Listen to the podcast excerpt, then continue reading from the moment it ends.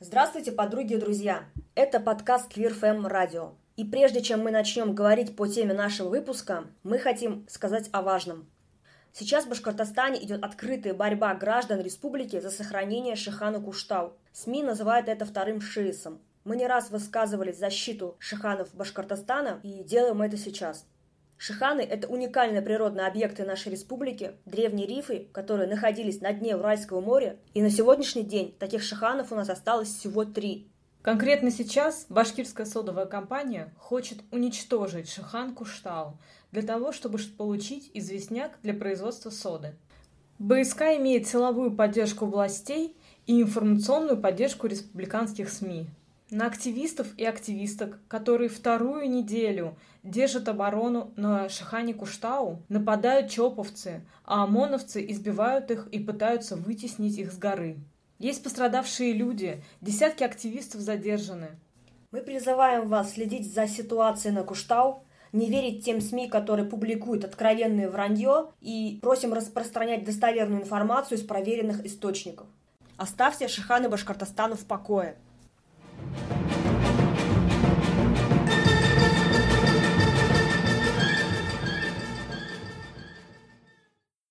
Всем привет! Это FM Radio, 14 выпуск, и он будет посвящен Челябинскому ФМ-движению, потому что со мной рядом активистка из сообщества «Феминизм Челябинск» Анастасия Зеленцова. Привет!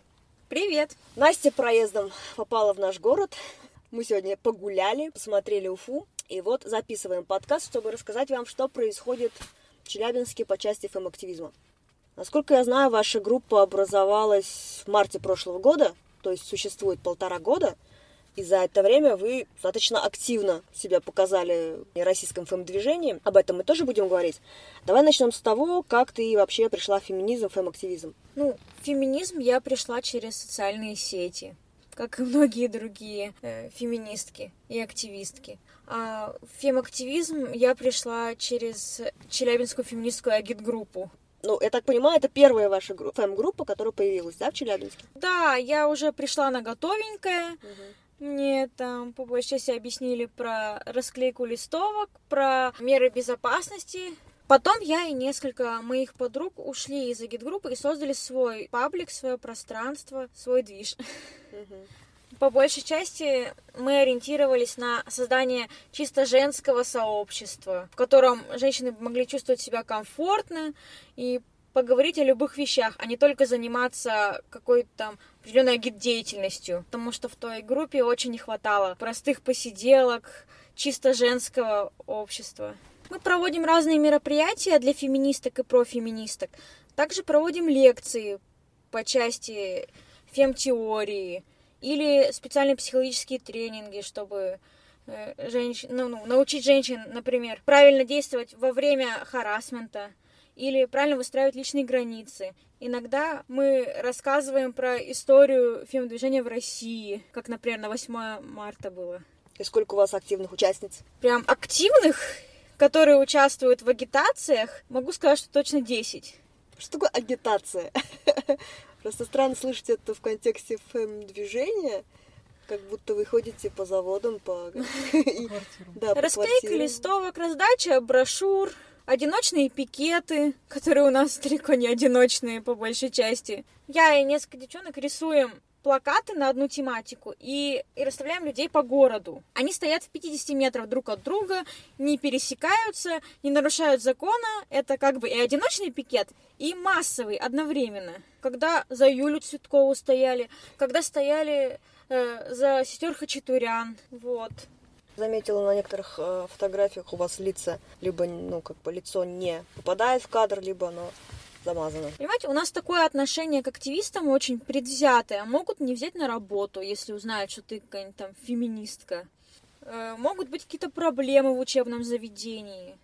Поэтому лучше подстраховаться. Главное показать саму активистскую деятельность, что вот человек стоит с плакатом на улице города, в котором вы живете. А лицо там есть или нет, в маске оно или нет, это не важно. Насколько я знаю, в Челябинской области и фэм-активизм есть и в других городах, небольших городах. Это Миас, Магнитогорск. Да, в Магнитогорске мясе тоже есть свои активистки, которые занимаются своими личными проектами. Например, Марина Дубровина в мясе открыла фудшеринг, а также она занимается и феминистским активизмом. В Магнитогорске я мало что знаю, но точно знаю парочку активисток. Например, в Магнитогорске проводилось мероприятие против объективации. Там активистки раздавали брошюры, полезной информации по этой теме в торговых центрах и на улицах. Ну, одна из магнитогорских активисток учится в Челябинске, и поэтому мы с ней во время учебы часто пересекаемся, находит наши мероприятия и даже участвует в них. А из мяса активистка, она очень часто приезжает в Челябинск и очень много нам помогает. А как вообще ситуация в Челябинске с какими-то дружественными СМИ? Есть ли средства массовой информации, которые вас поддерживают и готовы освещать ваши мероприятия в положительном ключе? О, насчет положительного ключа только новая газета. У нас есть знакомый журналист, который с удовольствием принимает от нас новости. А новая газета это же федеральные СМИ. Получается, что так. Я в шоке. Я просто думала, о, круто, знакомый журналист. Я не представляю, насколько большие масштабы у новой газеты. Новую газету читает вся Россия, я думаю. В общем, в принципе, Челябинск город довольно спокойный. Там, кроме метеоритного дождя, особо ничего такого необычного не было, поэтому СМИ хватается за любую новость. Поэтому э, на нас, когда мы сделаем какие-то интересные вещи, типа вешалки для Минздрава или стен, стены памяти, СМИ сами на нас выходят. Как раз мы подошли к, к этому вопросу. Две ваши акции, самые резонансные, это вешалку Минздрава и стена памяти. Расскажи, пожалуйста, как вы к ним пришли, чья это была идея и как вы поэтапно все это делали. Вешалка для Минздрава – это идея мяской активистки Марины Дубровиной. Она написала мне и предложила сделать вешалку в Челябинске, так как обнаружила, что городская клиническая больница номер один написала на сайте, что перестает делать аборты из-за того, что не считает нужным, что это обязательно процедура. Я все, все материалы подготовила, всю ночь клеила эти вешалки с плакатами. Марина приехала, и мы все установили на Кировке. И какой реакции ожидали? Никакой, потому что это Челябинск. В Челябинске раньше никогда не удавалось как-то пробиться в СМИ, никогда не было никаких резонансов. Мы думали, мы что-то должны сделать по этому поводу. И мы сделали, не ожидая никакой бурной реакции. Мы даже не ожидали, что до СМИ достучимся. В этот же вечер вышла информация в новой газете. В этот же вечер э, глава больницы извинилась перед всеми, сказала, что это ошибка. И дальше э, все другие газеты стали копировать информацию из новой газеты. Все разговоры об этом еще неделю ушли. Круто. А на следующий день после установки инсталляции по всей Кировке были полицейские. Почему? Я не знаю. Напу... Вы напугали полицейских. Испугались вешалки. Надеюсь, меня не посадят после этого. Да, понятно.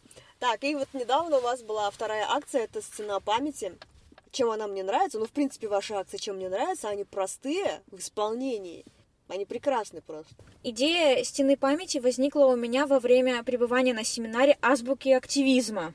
Алексей Назаров и Алексей Сергеев приехали специально из Питера провести активистский семинар и рассказали, как правильно делать все это креативно, чтобы до людей дошло, и они меня очень вдохновили. Еще недавно была трагедия, связанная с Оксаной Алексеевой, которую муж убил на глазах у детей за то, что она не разблокировала свой сотовый. Это как-то все очень накалило. Вообще для меня каждая такая трагедия мне режет по сердцу. И мне нужно было выплеснуть эту горечь куда-то. Потому что я уже, честно говоря, устала от всего этого. Устала от безразличия нашего государства к этой проблеме. То есть любая моя подруга, сестра может оказаться на месте вот этих пострадавших женщин, которые были на стене памяти. И я не хочу ждать этого момента, когда это случится. Мне очень сильно помогла та же Марина Дубровина из мяса. Она собирала информацию о жертвах домашнего насилия с тех пор, как декриминализовали его. Вы наклеили фотографии жертв домашнего насилия, тех случаев, которые произошли в Челябинской области. Да. да? И как выбирали место для вашей акции? Мы очень долго думали, где же установить. Это разрывало наши головы, пока та же Марина не предложила установить это в подземном переходе, так как это имеет сакральный смысл, как подземный мир. И это место всегда было таким довольно мрачным. Впрочем, это было идеальное решение, так как подземный переход на площади революции имеет очень большую проходимость. Плюс ко всему так совпало, что был ужасный ливень, и люди просто... У людей не было выбора, они все задерживались в подземном переходе. Кто-то устанавливал лампады и зажигал их, кто-то помогал наклеивать палеты картонные. Другие возлагали цветы в стене памяти. Мы хотим, чтобы домашнее насилие вновь криминализовали, а также ввели охранные ордера для жертв насилия. Плюс ко всему было бы неплохо создать государственные убежища для таких жертв, чтобы они не оставались со своим агрессором э, наедине. Как у вас вообще к законопроекту против домашнего насилия относится в регионе? Были ли какие-то общественные слушания или депутаты, может, высказывались на этот счет? А, да, вот зимой у нас были слушания по законопроекту о домашнем насилии, но пускали туда только избранных. И несмотря на то, что там можно было заполнить заявку, большинству просто отказали. Причем вне зависимости от пола. Лили воду какую-то, и вроде как ни к чему так и не пришли. Но они решили, что закон нужен или не нужен. Там было какое-то короткое видео плохого качества. Так что для кого это было собрание и зачем, непонятно. Тема-то серьезная, и, как бы, мне казалось, должна решать большая часть населения. Печальная история. Как везде. Я так понимаю, идея стены памяти – это такая идея франшизы, которую вы хотели бы распространить на другие регионы, чтобы активистки из других городов а, повторили эту акцию у себя дома, в своих городах, тем самым пошла волна. И мне кажется, это очень удачная задумка, потому что в сентябре будут повторные слушания законопроекта против домашнего насилия, и как раз вот август, мне кажется, самый удачный месяц, чтобы эту тему снова поднять в регионах. Мы с соратницами в Уфе тоже хотим эту акцию здесь повторить, вслед за вами. И вот сейчас не спеша ищем информацию по жертвам домашнего насилия. И, кстати, Марина, твоя соратница, мне в этом помогла. Ту информацию, которая у нее была по Башкортостану, она мне скинула. Так что очень надеюсь, что в ближайшее время мы эту акцию провернем потому что, как я уже говорила, мне она очень нравится своей простотой и тем, что ее кто угодно может мне кажется, сделать, потому что чего-то такого... Сверхзатратного? Да, сверхзатратного не требует, и это можно сделать небольшим количеством людей. Так что очень надеюсь, что у нас это получится, и, возможно, другие регионы, с, с которыми я держу связь, они тоже вроде как заинтересовались стеной памяти, и тоже, если будут делать, то после нашего положительного как бы, опыта двух-трех городов, возможно, другие регионы тоже подтянутся. Да, не обязательно это все делать всем в один день. Важнее, если эта акция не будет затихать месяцами. И пока я искала информацию по жертвам, я набрела в Фейсбуке на группу нет, под названием «Нет фемициду» и познакомилась с э, женщиной, которая эту группу ведет уже три года. И когда ну, с ней я пообщалась, я узнала, что, оказывается, она не просто постит в эту группу информацию по городам, она еще ведет какую-то внутреннюю статистику, какие-то выкладки в Excel, высчитывает коэффициенты, она этим серьезно занимается как работой. Причем есть такой сайт э, Фемицид нет называется, на котором собирается информация со всего мира, со всех стран. Ведется статистика убийств женщин своими мужьями, партнерами, сожителями. И когда я посмотрела этот сайт, полистала, я просто удивилась, насколько это все обширно, насколько э, тема фемицида какими-то людьми, активистками освещается. И вот мне было странно, что я э, узнала об этом только сейчас.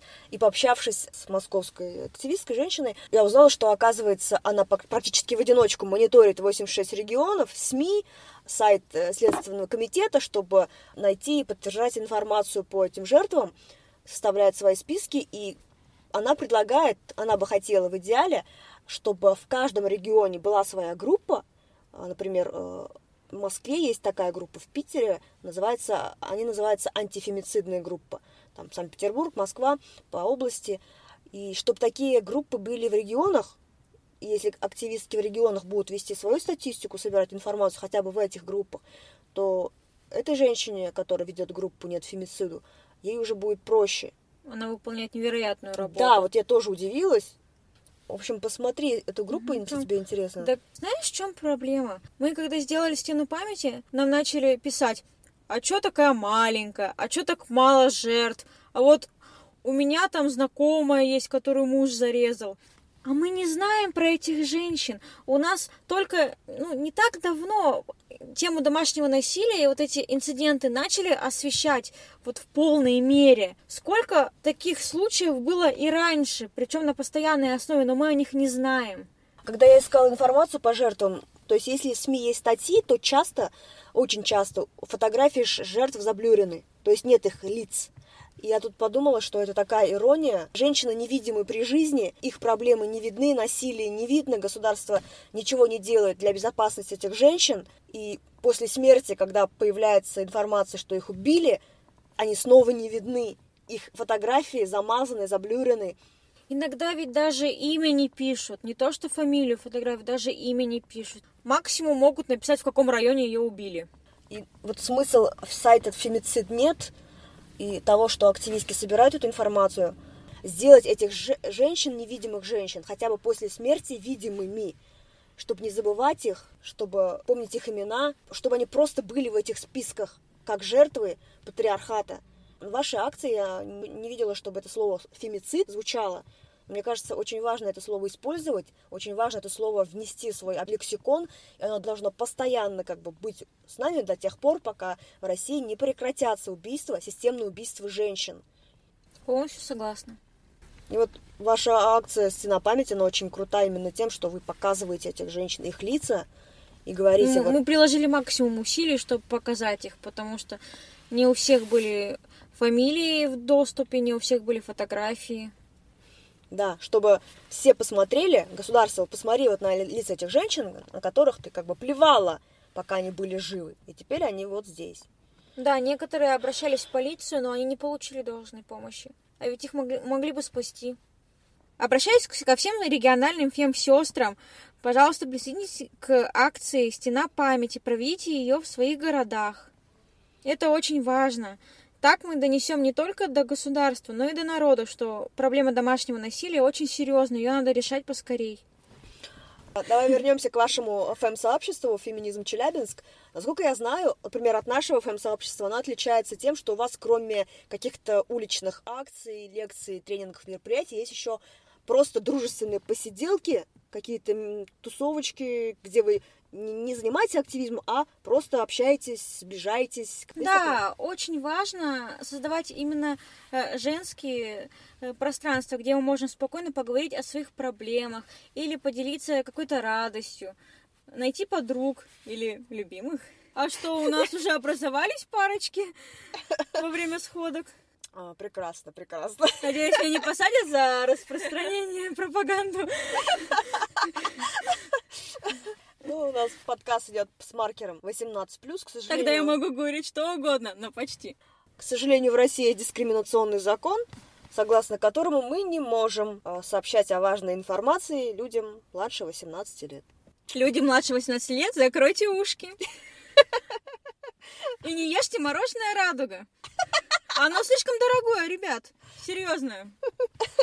Это очень опасно, есть мороженое радуга. Итак, ну вот да, классно, что у вас есть такие посиделки, потому что у нас вот этого очень не хватает. Может быть, поэтому наше там сообщество, оно какое-то разрозненное, и как делать какую-то акцию, опять нет никого практически. Ева, я просто пришла к этому, когда была в Акит-группе. У нас была только работа, работа, работа. И не было никакой дружбы между женщинами, не было никакого сестринства, никакого единства. Вначале ты получаешь как бы какие-то эмоции, там, о, активизм классно, но со временем ты выгораешь. И я поняла, нужно как-то разбавлять активизм, нужно приносить какую-то радость девчатам, как-то заботиться о них, потому что у многих там семьи, у некоторых дети есть, работа, учеба, они сами по себе уже выгорают, у них просто нет моральных ресурсов, чтобы заниматься еще и активизмом. И поэтому нужно дать им моральные ресурсы. Нужно позаботиться о своих сестрах.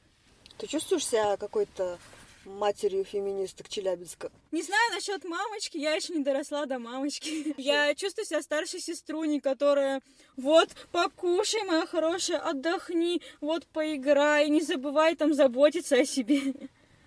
А как у вас э, вообще по теме горизонтальности? Горизонтальности в плане сотрудничества с другими... Нет, внутри сообщества. Внутри сообщества у нас так присутствует горизонтальность, у нас главная активистка так, кто сейчас ведет проект. У нас много админок, каждая занимается своим делом, каждая главная в своем деле. Кто-то хочет организовать сходку, все, это сходка ее, она обо всех заботится, организует. Угу. То есть у нас на одних плечах все не держится. И это замечательно, потому что невозможно постоянно работать и постоянно полностью отдаваться делу. Если у кого-нибудь не из админ состава есть какая-то идея, какое-то пожелание, э, мы это воплощаем. Мы даем ресурсы, уделяем время. То есть любая э, наша девчоночка может такая прийти, ой, а может это сделаем? И почему нет? Зачем зарубать идеи на корню? Зачем бороться за власть внутри женского сообщества? Мы и так все как бы равны в нем. Ну, это классно, да. Ну вот у нас тоже вроде как нет никакого такого дружественного какого-то тусича, но недавно у нас началась групп, группа роста фэм-сознания. Э, мы в первый раз встретились и вот начали обсуждать разные темы, которые нам интересны, по части там теории радикального феминизма, каких-то своих проблем, как мы вообще живем с этим в патриархате, в обществе в этом какие темы нас вообще волнуют. И вот я очень надеюсь, что на, на этих э, встречах через это общение мы больше будем узнавать друг друга, сближаться, и, возможно, это станет началом, может быть, даже уличных акций, каких-то мероприятий. Вот я очень прям держу кулачки и очень надеюсь, что эта движуха пойдет. Мы как бы стараемся, даже если какое-то спикерское мероприятие с лекциями, мы все равно стараемся, вот, спикерский, спикерский блок, потом блок настольных игр, потом можем вместе погулять где гуляют феминистки, там всегда феминистское мероприятие, потому что мы говорим все равно о женских, поднимаем женские вопросы, свои темы. Она... И даже общение в неформальной обстановке все равно придает пользу с точки зрения феминизма, потому что это чисто женское движение, объединенное идеологической составляющей. Я как-то мониторила ваш паблик, э, вашу группу и видела, что к вам приезжала Альгерта Харитонова, да. Насколько я знаю, это... Нам книжечки привезла. Э, Феминистский манифест. Да, феминистка, фем-активистка еще из 90-х, то есть такая опытная Она феминистка. супер, просто высший уровень. И даже вот Ольга читала ее книгу. Феминистский манифест. Феминистский манифест, Я тоже да. читала, у нас вся группа читала. Расскажи, что там было. Альгерта, она из Челябинска, у нее мама живет в Челябинске, и она каждый год приезжает ее навестить. Она уехала в Германию из с тех пор, как начались репрессии в сторону лесбиянок. У нее даже был свой лесбийский журнал, когда это еще можно было выпускать. Она ведет школу феминизма, это крупный паблик, да. она постоянно туда пишет, она постоянно занята. Короче, она вся в активизме. И что там было у вас на встрече? Она на нас вышла сама, предложила организовать сходку. В общем, это было невероятно, потому что в моей комнатушке поместилось 18 человек. Мы пили чаек, она рассказывала про себя, про свою жизнь, про активизм, отвечала на вопросы. А, обычно вопросы касались лесбийства. А почему всем интересна эта тема? Она давно уже осознала себя лесбиянкой. Она жената, у нее семья в Германии. И она прошла через много и в России, и в другой стране. И могла поделиться таким бытовыми вещами, касаемыми отношений с женщинами. Ну и, наверное, каково это многие годы жить в условиях лесбофобии российской. Да она вроде вовремя свалила. Важно вовремя уйти с этой вечеринки. Под названием Россия. Чего ж мы тогда сидим тут с тобой? А я, я, я английский язык не изучила, я не могу свалить. Ну вот, а я начала изучать. Правильно делаешь. Мало ли что. Ну валить ты все равно не собираешься. Ну да, я хочу здесь поменять все. Так, ну, как по-твоему, какова миссия, твоя миссия как фэм-активистки или вашего сообщества в Челябинске? Приобщить к активизму, феминизму, хотя бы про феминизм побольше девчонок, немного достучаться до народа, побольше достучаться до правительства, что у нас есть проблемы, которые надо решать. А вы не пытались выйти на каких-нибудь представителей власти, депутаток, депутатов муниципальных, городских? Пока не дошли до этого. Нашей группе годик с лишним. Да. Мы еще маленькие. Я видела недавно пост в группе «Феминизм в регионах». Там была информация про то, что э, активистки из Новосибирска, из Томска обратились, разослали письма ко всем депутатам, депутаткам, которые собираются избираться там, в, в городские думы или какие-то там другие законодательные учреждения, они отправили им списки вопросов, задали им вопросы, как они относятся к тому-то, тому-то, тому там, ситуации с гендерным неравенством, домашнему насилию, там, э, каким-то дискриминационным моментом в отношении разных групп, то есть список вопросов и просто отправили им ждут ответа от них. И вот я тоже как бы меня это немножко удивило, потому что я об этом не думала, что так можно делать. Ну, по большому счету, да, мы, когда ты на равных обращаешься к представителям власти и говоришь, ну вот, вы представляете нас, людей, граждан своей страны, там, своей республики, области, а что вы вот думаете про наши проблемы? И таким образом можно будет найти себе союзниц во власти.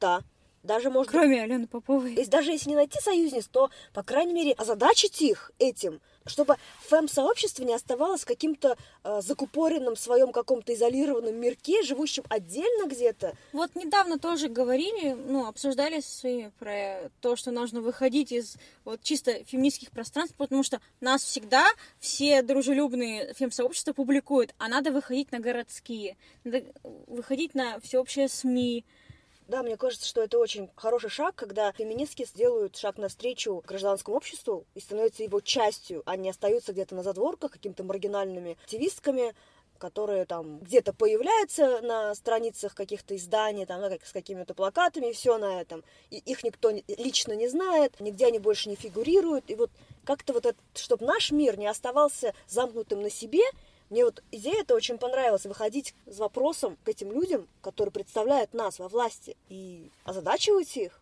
спрашивать, вопрошать. Как известно, тем, кто спрашивает, по рту не бьют, поэтому почему бы не воспользоваться своим правом говорить. У нас в этом э, году, к сожалению, никаких выборов не будет муниципальных, поэтому вот в следующем году я возьму на вооружение эту идею и попробуем, мы попробуем, наверное, что-нибудь с этим делать. В общем, вот такие дела. Короче, спасибо большое Еве и Оле за то, что э, так тепло нас встретили, все показали, несмотря на непогоду. Это вообще было очень душевно, мне захотелось остаться здесь подольше. Впервые приехала в Уфу на Фембайрам, и мне очень понравилось это мероприятие. Я такая, вот, вот как должны проходить фем-мероприятия, вот это уровень. Я просто была очень вдохновлена этим, этим событием. Ни грамм не пожалела, хотя попала в непогоду. И я опять попала в дождь, но я нисколько не пожалела, что погуляла с Евой. ФМБРАМ у нас был в марте этого года. Этому мероприятию посвящен десятый выпуск подкаста. Пожалуйста, если кому интересно, слушайте, потому что ФМБРАМ э, ежегодный феминистский фестиваль в Уфе, который, надеюсь, очень надеюсь, будет проходить и в следующем марте. И я, я тебя приглашаю, и твоих соратниц, приезжайте. Хорошо, если это не будет сильно пересекаться с нашими мероприятиями. Потому что мы провели 8 марта у нас, и мы сразу поехали к тебе на Фембайрам. К тебе, как вот это мой Фембайрам. А почему нет? Это общий Фембайрам. И буду очень-очень ждать вас в гости, мои хорошие. Спасибо. Ну, наверное, на этом все. Спасибо тебе за беседу. Тебе большое спасибо. Думаю, мы еще встретимся. Не в Уфе, так в Челябинске. Буду очень рада. Да, и будем совместно делать что-нибудь интересное, ну, либо поддерживать связь. Либо делать все параллельно. Но очень интересно. Ладно, спасибо тебе. Пока. Всем пока. Пока.